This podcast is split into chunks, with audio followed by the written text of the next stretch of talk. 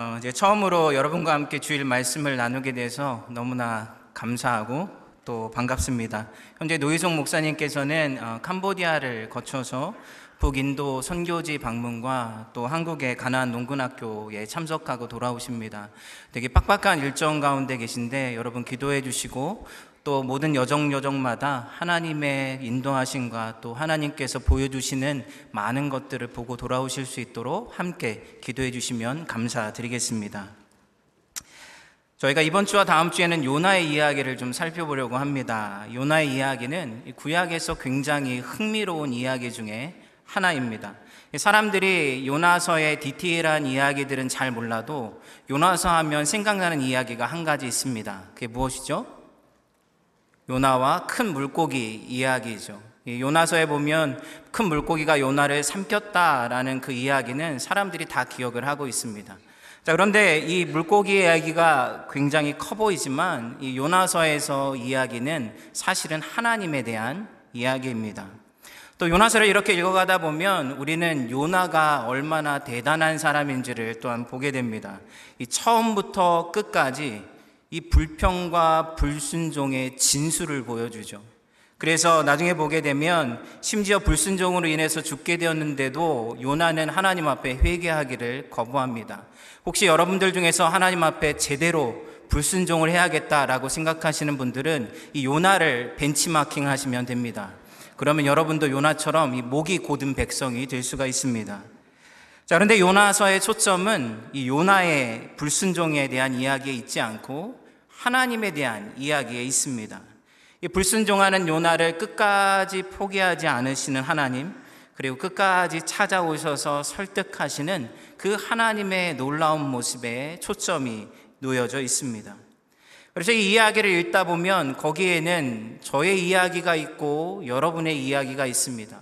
또 그럼에도 불구하고 우리를 끝까지 사랑하시는 하나님의 이야기를 우리는 볼 수가 있습니다. 우리 요나서의 이야기를 통해서 인간의 완고함과 미련함, 그럼에도 불구하고 우리를 끝까지 사랑하시고 우리를 찾아오시는 하나님을 만나시는 여러분이 되시기를 소원합니다. 먼저 첫 번째로 이 요나서 초반부에는 하나님으로부터 도망치는 요나의 이야기가 기록되어 있습니다. 우리 1절과 2절 말씀을 같이 한번 읽도록 하겠습니다. 시작.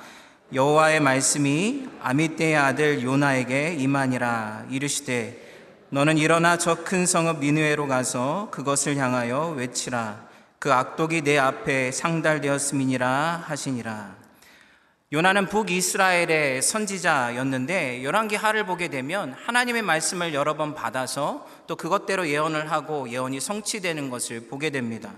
이번에도 하나님의 말씀이 요나에게 임하게 되는데 이번에는 어떠한 말씀을 주고 계십니까? 니네로 가서 하나님의 심판을 선포하라는 내용입니다. 이 니누에는 아수르의 굉장히 대표적인 도시 중에 하나였습니다. 그리고 그 사이즈가 이 직경으로 쭉 걸어가게 되면 약 13km 이상을 걸어가야 되기 때문에 그 당시 도시로서는 굉장히 크고 중요한 도시였습니다. 그런데 니느웨는 악한 도시였습니다. 우리가 1장에는 자세히 기록되어 있지 않지만 그 악독의 내용을 3장에 가서 보게 되면 악한 길과 손으로 행한 강포, 즉 폭력이라고 이야기를 하고 있습니다. 고대, 고대 역사를 좀 살펴보게 되면 이 니누에가 얼마나 악독하고 잔인한 도시였는지 예를 들어서 전쟁을 하고 나서 포로를 잡게 되면 포로의 입술을 뜯거나 아니면 손목을 잘라버립니다. 어떤 경우에는 산채로 산가죽을 벗기거나 가죽을 벗기거나 아니면 목을 잘라 가지고 이 산더미처럼 쌓아놓고는 그거를 전시하기도 했다고 합니다. 하나님께서는 그 끔찍한 도시 악을 저지르고 있는 그 니느웨를 향해서 하나님께서는 하나님의 심판을 선포하라고 요나를 부르고 계시고 있습니다. 자, 그런데 요나의 반응이 무엇입니까? 이 성경은 요나의 모습을 너무나 재밌게 보여주고 있습니다. 하나님께서 일어나 니느웨로 가라라고 말씀하시니까 요나는 일어나서 도망을 치죠. 자, 재빨리 요바로 내려가는데 요바는 그 당시에 많은 곳으로 갈 수 있는 항구가 항구, 큰 항구 도시였습니다. 자, 거기서 티켓팅을 하는데 가자마자 제일 먼 곳 다시스요 하고는 티켓을 사가지고는 배를 타고 다시스로 가려고 하는 것입니다. 여러분 성경에 많은 불순종에 대한 이야기가 나와 있지만 이 요나의 이야기는 굉장히 특별합니다. 특별한 이유가 무엇이냐면 요나는 단 한마디도 하지 않고 도망을 치죠. 보통 하나님에게 불평을 하거나 원망을 하거나 말대꾸를 하거나 뭔가 이런 인터액션이 있어야 되는데 그것이 전혀 없고 무조건 하나님으로부터 도망을 칩니다. 보통은 하나님을 잘 몰라서 우리가 불순종을 하는데 이 요나의 이야기를 보면 하나님을 너무나 잘 알고 있기 때문에 하나님이 원하시는 것이 무엇인지를 너무나 잘 알고 있기 때문에 요나는 도망을 치고 있는 것입니다. 여러분, 우리의 삶을 돌아보면 우리의 삶에도 이 요나처럼 불순종할 때가 참 많이 있습니다. 우리가 하나님의 뜻을 몰라서 불순종을 하는 것이 아니죠. 우리는 하나님의 뜻이 어디 있는지 잘 알고 있습니다. 우리는 하나님께서 이 세상을 향한 얼마나 많은 극률과 애통을 가지고 이 세상을 바라보시는지를 알고 있습니다. 하나님께서 우리를 향해서 저 니니웨와 같은 사람들 그리고 니니웨와 같은 땅을 향하여서 그것을 향해 달려가 가지고 하나님의 사랑과 심판을 선포하기를 원하신다는 사실도 잘 알고 있습니다. 자, 그런데 우리는 니느웨로 가기보다는 다시스로 갈 때가 더 많죠. 우리는 하나님이 원하시는 곳으로 가기보다는 우리가 원하는 곳으로 갈 때가 더 많다는 사실입니다. 만약 하나님께서 여러분에게 나타나셔가지고 비행기 티켓 두 장을 딱 들고 하나는 선교지로 가는 것이고 다른 하나는 멕시코 캔쿤으로 가는 것인데 네가 네 인생을 어디서 살고 싶으냐라고 물으신다면 여러분들은 어떤 티켓을 가지시겠습니까? 꼭 이렇게 질문을 하면 어떤 분들은 저는 멕시코 캔쿤을 들렸다가 선교지로 가겠습니다. 이렇게 말씀하시는 분들이 꼭 있죠. 자, 근데 우리가 하나님을 알아간다는 것은 우리의 삶의 부담이 점점점 늘어가는 것입니다. 사랑해야 하고, 자기를 내려놔야 하고, 용서해야 하고, 헌신해야 하고, 우리는 본능적으로 하나님의 뜻을 거부하는 그런 본성을 가지고 있습니다. 자, 그래서 우리는 적당한 선에서 이 세상에 주는 유익도 맛보면서 또 하나님이 주는 유익도 맛보는 그 적당한 어딘가에서 숨어서 살아가기를 좋아하고 있습니다. 만약 여러분들이 이런 자리에서 계속 살아가기를 원한다면 여러분도 요나처럼 굉장히 고차원적인 불순종을 하나님 앞에 하고 있는 것입니다. 자, 그런데 하나님으로부터 멀어질 때 여러분 그 결과가 무엇인지 알고 있습니까? 요나가 하나님으로부터 도망을 칠 때 자기가 도망치는 그 결과의 끝이 어디인지를 과연 알고 있었을까요? 요나서를 보게 되면 하나님으로부터 도망치는 사람의 모습이 어떠한지를 일종의 그림 이미지로 우리에게 보여주고 있습니다. 우리가 3절부터 5절에 있는 말씀을 다시 한번 보게 되면 자, 그러나 요나가 여호와의 얼굴을 피하려고 일어나 다시스로 도망하려 하여 요바로 내려갔더니 지금 요바로 내려간다고 이야기할 때 히브리어의 야라드라는 단어를 사용해 가지고 지금 떠나자마자 내려가고 있다고 이야기를 하고 있죠. 마침 다시스로 가는 배를 만난지라 여호와의 얼굴을 피하여 그들과 함께 다시스로 가려고 뱃삭을 주고 배에 올랐더라. 한국의 번역, 한국어 번역에는 올랐다라고 표현하고 있지만 원문에는 야라드라는 단어를 사용해서 오히려 요나는 더 깊은 곳으로 내려가고 있습니다. 여호와께서 큰 바람을 바다 위에 내리심에 바다 가운데 큰 폭풍이 일어나 배가 거의 깨지게 된지라. 그러나 요나는 배 밑층으로 내려가서 더 밑은 곳으로 더 깊은 곳으로 요나는 내려가고 있죠. 그리고 거기서 무엇을 하고 있습니까? 잠을 자고 있습니다.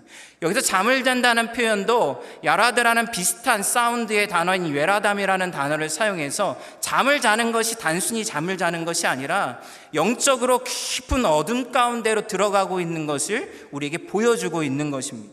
자, 영적으로 완전히 무감각한 상태에 빠져버리니까 지금 주위에서 어떠한 일들이 일어나고 있는지, 내가 지금 어디로 가고 있는지, 내 삶에 무엇이 문제인지를 아무것도 알아챌 수 있는 그런 모습을 갖지 못하게 되는 것이죠. 그래서 아무리 하나님이 말씀하셔도 그 하나님의 말씀을 들을 수 없는 영적인 죽음의 상태에 놓이게 된 것입니다. 여러분 세상에서 볼 때는 아무런 문제가 없습니다. 지금 요나는 그저 요바로 가가지고 요바에서 다시스로 가는 배를 타고 즐거운 여행을 하는 것처럼 보일 수도 있습니다. 어쩌면 요나는 요바로 가는 요바에서 다시스로 가는 배를 타고 가면서 하나님을 떠나도 내 인생이 이렇게 즐거울 수 있구나라고 생각하며 갔을지도 모릅니다. 자, 그런데 하나님의 시선에서 봤을 때는 어떻습니까? 하나님을 떠나서 도망치는 인생은 아래로 점점점 내려가는 인생을 살아갈 수밖에 없고 마침내는 영적인 죽음의 자리, 자기가 어디로 가고 있는지 무엇을 하고 있는지 자기 삶 가운데 도대체 무엇이 일어나고 있는지를 깨달을 수 없는 영적인 무감각한 상태에 빠질 수밖에 없다는 것입니다. 여러분들은 하나님을 향해 나아가고 있습니까? 아니면 하나님을 떠나가고 있습니까? 여러분, 하나님으로부터 멀어진다는 것은 결국은 빛으로부터 멀어지는 것과 같습니다. 빛으로부터 멀어지면 멀어질수록 어떠한 일들이 벌어집니까? 빛으로부터 조금 멀어지면 처음에는 좀 시원한 것 같기도 하고 약간 어둑어둑해지는 것이 그런 풍경이 멋있게 느껴질 수도 있습니다. 그런데 조금 더 멀어지면 추워지기 시작하죠. 그리고 조금 더 멀어지면 무서워지기 시작합니다. 그리고 나서 더 깊은 어둠에 빠지게 되면 어떠한 생명도 숨을 멈추고 그 생명을 유지할 수 있는 존재는 없습니다. 여러분, 이 세상에 어떠한 생명도 생명의 근원 되시는 하나님을 떠나서 살아갈 수 있는 존재는 없습니다. 하나님이 우리의 빛이시기 때문에 우리가 하나님께로 가까이 갈 때만 우리는 그 생명을 유지할 수 있고 그 생명의 풍성함을 누릴 수 있다는 것입니다. 그래서 요나서를 주석한 나단이라는 할렐루야 아멘. 네. 감사합니다. 네. 자, 그래서 요나서를 주석한 나단이라는 선, 랍비는 이 본문을 주석하면서 하나님으로부터 도나, 도망치는 요나의 행위를 자살 행위다라고 이야기를 합니다. 여러분 정확한 표현 아닙니까? 하나님으로부터 떠나는 어떠한 행위도 그 길이 편해 보이고 그 길이 즐거워 보이고 때로는 그 길이 쿨해 보여도 하나님으로부터 떠나는 모든 길은 결국 영적인 죽음에 이를 수밖에 없는 길이라는 사실입니다. 사랑하는 성도 여러분, 하나님께로 더 가까이 나아가시는 여러분의 삶이 되시기를 바랍니다. 다시스로 가는 길은 하나님이 함께 가시는 길입니다. 그 길에는 생명이 있고 그 길에는 소망이 있습니다. 우리가 원하는 삶을 살아가기 시작할 때에는 그것이 우리를 살리는 것이 아니라 우리를 오히려 영적인 죽음에 이르게 한다는 사실입니다. 하나님을 떠나는 길이 곧 우리를 죽음으로 향하게 하는 길이라는 사실을 기억하시고 날마다 하나님의 말씀에 순종하시는 여러분이 되시기를 소원합니다. 자, 이렇게 죽음을 향해 달려가는 요나를 보면서 그냥 하나님이 내버려 두시면 얼마나 편하실까요? 근데 하나님은 그렇게 하지 않으시고 요나가 도망을 칠 때 하나님은 요나를 추적하기 시작합니다. 이 존 스토츠가 쓴 그 나는 왜 그리스도인이 되었는가라는 책을 보게 되면 하나님을 천국의 사냥개와 같은 모습으로 우리를 우리를 따라오신다, 우리를 만나 주신다 라고 이야기를 합니다. 여러분 사냥개가 먹이를 쫓는 모습을 본 적이 있으십니까? 사냥개는 처음부터 전력 질주를 하지 않죠. 처음부터 전력 질주해서 사냥 먹잇감을 잡으려고 하지 않고 천천히 따라갑니다. 그러면 먹잇감이 놀라서 도망가기 시작하죠. 적당한 속도를 두면서 따라가기 시작합니다. 그러다 먹잇감이 힘이 빠지고 더 이상 도망칠 수 없는 곳에 이르렀을 때 온 힘을 다해서 먹잇감을 덮쳐서 잡게 되는 것이죠. 이 말콤 머거리저라는 저널리스트가 자기 회심의 순간을 기억하면서 이렇게 고백하고 있습니다. 맞습니다. 당신은 거기 계셨습니다. 나도 압니다. 내가 아무리 멀리 그리고 빨리 달려도 여전히 내 어깨 너머로 바짝 따라오는 당신의 모습을 흘끗 볼 수 있었습니다. 그러면 그 어느 때보다 더 빨리 그리고 더 멀리 달리면서 더 이상은 못 쫓아오리라고 생각했습니다. 그러나 아닙니다. 당신은 여전히 내 뒤를 따라오고 계셨습니다. 먹이를 쫓아가는 이 거룩한 짐승이 마지막 도약을 준비할 때 우리는 떨게 됩니다. 도망칠 길은 없습니다. 여러분 사도 바울도 그랬고 어거스틴도 그랬고 이 C.S. 루이스도 그랬고 수많은 그리스도인들이 이렇게 추적해 오시는 하나님을 통하여서 하나님을 깨닫게 되고 회심을 하게 되었습니다. 이렇게 추적해 오시는 하나님의 모습은 요나서에 너무나 분명하게 나타나고 있습니다. 우리 4절에 있는 말씀을 다 함께 읽어보도록 하겠습니다. 시작. 여호와께서 큰 바람을 바다 위에 내리심에 바다 가운데에 큰 폭풍이 일어나 배가 거의 깨지게 된지라. 요나가 배에 타자마자 큰 바람이 불어닥쳤는데 그 바람을 누가 분 것입니까? 하나님이 부셨습니다. 그래서 배가 거의 부서지게 되었습니다. 여러분, 이 거의라는 말이 너무나 은혜롭지 않습니까? 믿는 자들에게는 거의의 은혜라는 것이 있습니다. 거의 죽게 되었지만, 거의 무너지게 되었지만, 거의 쓰러지게 되었지만, 하나님이 우리를 붙드셔서 우리는 쓰러지거나 넘어지거나 무너지지 않게 되는 것입니다. 하나님이 폭풍을 보내시는 이유는 우리를 멸망시키려고 하는 것이 아닙니다. 하나님이 우리를 우리에게 폭풍을 보내시는 이유는 우리를 찾아오시기 위함이고 우리를 만나 주시기 위함이라는 사실입니다. 자, 이렇게 폭풍으로 난리가 났는데 요나는 무엇을 하고 있습니까? 더 미, 미, 더 깊은 곳으로 내려가서 잠을 자고 있습니다. 웬만해서는 이렇게 잠을 잘 수가 없죠. 큰 바람과 폭풍에 배가 거의 깨어지게 되었는데 이 순간에 잠을 잘 수 있다는 것은 그냥 육체적인 잠이 아니라 영적으로 깊은 잠에 빠졌다는 것을 이야기하고 있습니다. 그래서 하나님께서 어떻게 하십니까? 하나님은 선장을 통해서 요나를 깨우십니다. 6절에 있는 말씀을 보니까 선장이 그에게 가서 이르되 자는 자여 어찌함이냐 일어나서 내 하나님께 구하라 혹시 하나님이 우리를 생각하사 망하지 아니하게 하시리라.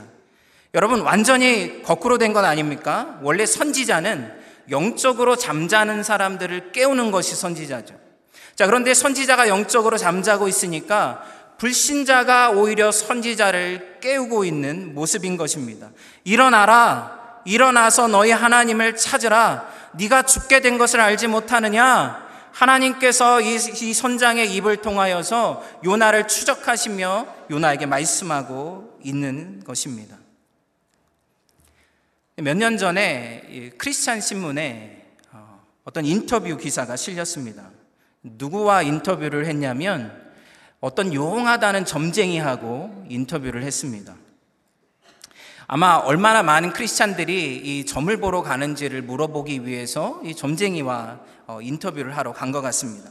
자, 그런데 이 점쟁이의 말이 너무나 기가 막힙니다. 뭐라고 하냐면, 제발 좀 기독교인들이 교회를 열심히 다녔으면 좋겠습니다. 라는 것입니다. 많은 이 세상에 있는 종교들은 기복신앙의 근거를 두고 있습니다. 그래서 하나, 그 자기가 믿는 신들에게 자기가 원하는 것을 요구하고 받는 것이 신앙이지만 기독교의 신앙은 예수 그리스도의 사랑을 전하는 것이 아닙니까? 그런데 오늘날 많은 그리스도인들이 하나님의 사랑을 전하고 실천하기보다 자기의 영화를 위해서 살아가고 있다는 이야기를 하는 것입니다. 그러면서 제발 좀 입으로만 외치지 말고 자기의 삶으로 사랑을 실천하라 라고 강조하는 것입니다. 제가 이 이야기를 들으면서 정말 이 점쟁이가 용하구나 라는 생각을 했습니다. 얼마나 용하길래 이 깊은 진리를 깨달을 수 있었을까? 여러분, 우리가 그것을 실천하면서 이 세상을 향해 어떻게 살아야 하는지, 하나님의 뜻은 무엇인지, 어떻게 살아야 이 세상이 정말 복된 삶을 살아갈 수 있을지를 우리가 이야기해야 함에도 불구하고 기독교인들이 그런 삶을 살아가고 있지 못하니까 정말 말도 안 되는 사람의 입을 통하여서 우리를 깨우시고 있다는 생각을 우리는 하게 됩니다. 자, 요나가 그 지경이 되었는데 전혀 깨닫고 있지 못하죠. 그래서 제비를 뽑게 됩니다. 제비를 뽑는다는 것은 그 당시에 잘못을 누가 진짜로 잘못했는지를 찾아내는 행위라기보다 누군가에게 잘못을 뒤집어 씌우려고 하는 행위이죠. 그래서 배가 무너지게 되었을 때에 누군가에게 책임을 지워서 그 사람으로 인해서 자기들이 피해를 벗어나기 위해서 하는 행위가 제비 뽑기였습니다. 자, 그런데 제비를 뽑았는데 누가 걸립니까? 요나가 걸리죠. 하나님은 이 말도 안 되는 우연 같은 상황을 통해서도 요나를 찾아오고 있습니다.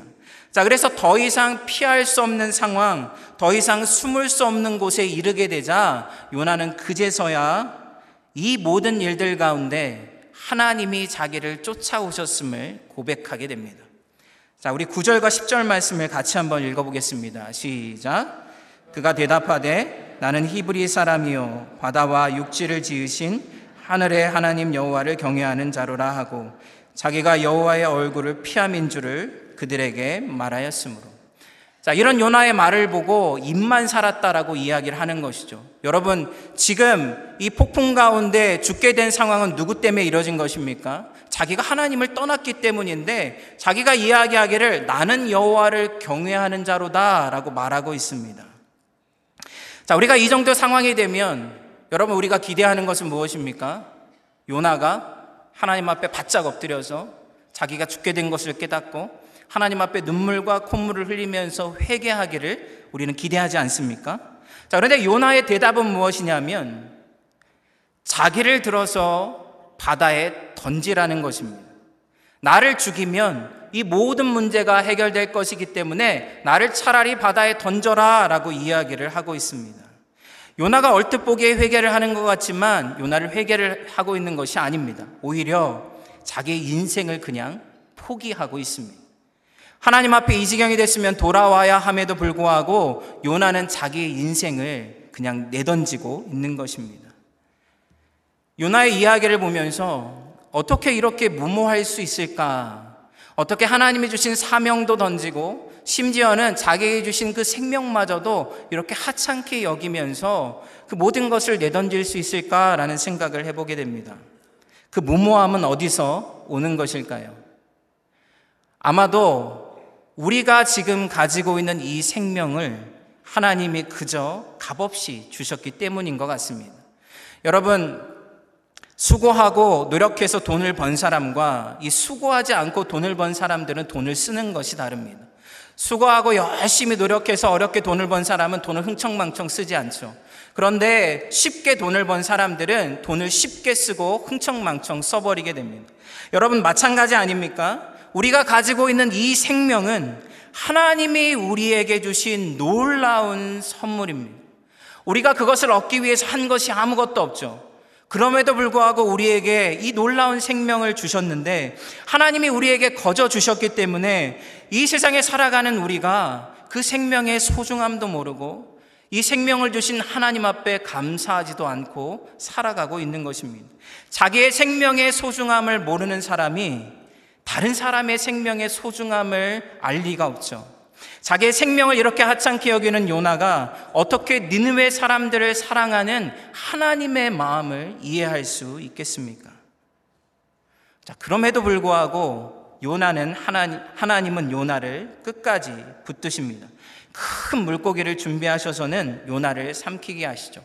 그래서 2장에 가서 보게 되면 하나님은 요나가 원하는 대로 바다의 깊숙한 곳으로 끌고 내려가십니다. 요나는 거기서 자기 죽음의 문턱에 이르러서 하나님의 자비와 은혜가 사라진 곳에 이르렀을 때에 그때야 비로소 두려움을 갖게 되고 하나님 앞에 회개하고 돌아오게 되는 것입니다. 이 모든 과정을 통하여서 하나님께서 요나에게 가르쳐 주고 싶어 하는 것은 무엇이었을까요? 하나님의 어떠한 마음을 깨닫기를 원하셨을까요? 하나님께서는 요나에게 내가 너를 그토록 사랑하고 내가 너를 그토록 붙드는 모습을 보면서 내가 이 세상을 향해 품고 있는 마음을 깨닫기를 원하셨을 것입니다. 요나만 사랑하는 것이 아니라 이 세상의 모든 것들을 하나님이 끝까지 포기하지 않고 사랑한다는 것을 하나님께서는 깨닫기 원하셨을 것입니다. 우리는 요나서 1장에서 하나님을 떠나서 끝까지 도망을 치려는 인간의 완고한 모습을 보게 되죠. 그러나 그 반대에 끝까지 도망치는 사람을 쫓아가면서 하나님을 인간을 구원하기를 원하시는 하나님의 모습을 발견하게 됩니다. 어떻게 보면 이 세상의 역사는 도망치는 사람과 그들을 구원하려고 쫓아가시는 하나님의 사랑의 역사가 만나는 곳인지도 모르겠습니다. 여러분, 죽음을 향해 달려가는 인간을 하나님이 어떻게 되돌리실 수 있을까요? 오늘 요나가 우리에게 가르쳐 주는 것은 무엇입니까? 인생의 큰 풍랑을 통해서입니다. 그 큰 풍랑은 우리의 모든 것을 버리게 하고 심지어는 우리의 생명을 잃어버리게도 할 수가 있습니다. 근데 우리의 삶을 가만히 들여다보면 여러분 우리의 우리의 모든 사람들은 다 인생의 큰 풍랑을 만나고 살아가는 것과 같습니다. 때론 우리가 잔잔한 풍랑을 여러 번 만나고 우리의 인생을 살아가지만 어떻게 보면 우리가 살아가고 있는 인생 전체가 하나님께서 우리에게 보내시는 풍랑일 수도 있습니다. 우리는 계속해서 무언가를 얻어가고 쌓아가는 것이 아니라 우리의 삶을 돌아보면 우리는 계속해서 무언가를 잃어가면서 살아가고 있습니다. 시간이 흐를수록 젊음도 잃어가고 우리의 시간도 사라져가고 관계도 사라져가고 그리고 우리가 할 수 있는 모든 일들도 점점점 사라져가게 되죠. 자, 그래서 때로는 하나님께서 우리의 모든 것을 다 빼앗아 가는 것처럼 생각될 때도 있습니다. 자, 그런데 하나님은 우리에게 모든 것을 주셨다가 빼앗아 가는 분이 아니십니다. 아까 말씀드렸던 나는 왜 기독교인이 되었는가라는 그 책에 보게 되면 이 프랜시스 톰슨이라는 사람이 이야기가 나옵니다. 이 사람은 마약 중독자였다가 어, 자신을 끝까지 찾아오시는 하나님을 만나고 나서 회심을 하게 되죠. 그리고 나서 지은 시가 천국의 사냥개, Hound of Heaven이라는 그런 시를 쓰게 됩니다. 그 시의 마지막 부분을 보게 되면 오호라 너는 아무런 사랑도 받을 자격이 없다는 걸 모르고 있으니 치욕스러운 너를 사랑할 사람이 어디 있겠느냐? 나밖에는 단지 나밖에는 말이다. 내가 내게서 빼앗았던 것은 너를 해치기 위해서가 아니라 다만 내가 내 품에서 그것을 찾도록 하기 위해서였느니라. 내 어린애 같은 착각으로 잃었다 생각했던 모든 것을 내가 너희 위해 집에 간수해 두었다. 일어나서 내 손을 꼭 쥐고 가자 여러분 아이들을 키우다 보면 아주 어렸을 때 막 걷기 시작할 때 아이들과 산책을 나갑니다. 예쁜 옷을 입혀주고 손에는 좋은 장난감을 쥐어주고 같이 산책을 나가죠. 그러면 아이들이 어떻게 합니까? 앞으로 막 뛰어가기 시작합니다. 잘 뛰지도 못하면서 앞으로 막 뛰어가기 시작하죠. 어디로 가는지도 모르고 무엇을 하는지도 모르고 뛰어갑니다. 가다가 신발 한 짝도 잃어버리고 가다가 손에 들고 있던 장난감도 놓쳐버리고 막 정신없이 가기만 합니다. 그럴 때 부모님들이 어떻게 합니까? 뒤에서 잃어버린 것들을 하나씩 주워 담습니다. 그리고 가방에 넣죠. 그리고 집으로 가져갑니다. 잃어버렸다고 생각했던 모든 것들이 다 집에 가면 있습니다. 여러분, 이 세상에서 우리가 무언가를 잃어버리면서 살아가는 것 같죠? 때로는 하나님께서 우리의 모든 것을 빼앗아가는 것처럼 느껴질 때도 있습니다. 때로는 큰 풍랑이 일어서 모든 것을 버려야 하고 심지어는 우리의 목숨의 위협을 당할 때도 있습니다. 자, 그런데 염려할 것이 없습니다. 염려할 것이 없습니다. 우리는 잃어버리는 것이 없습니다. 아버지 집에 가면 다 있습니다.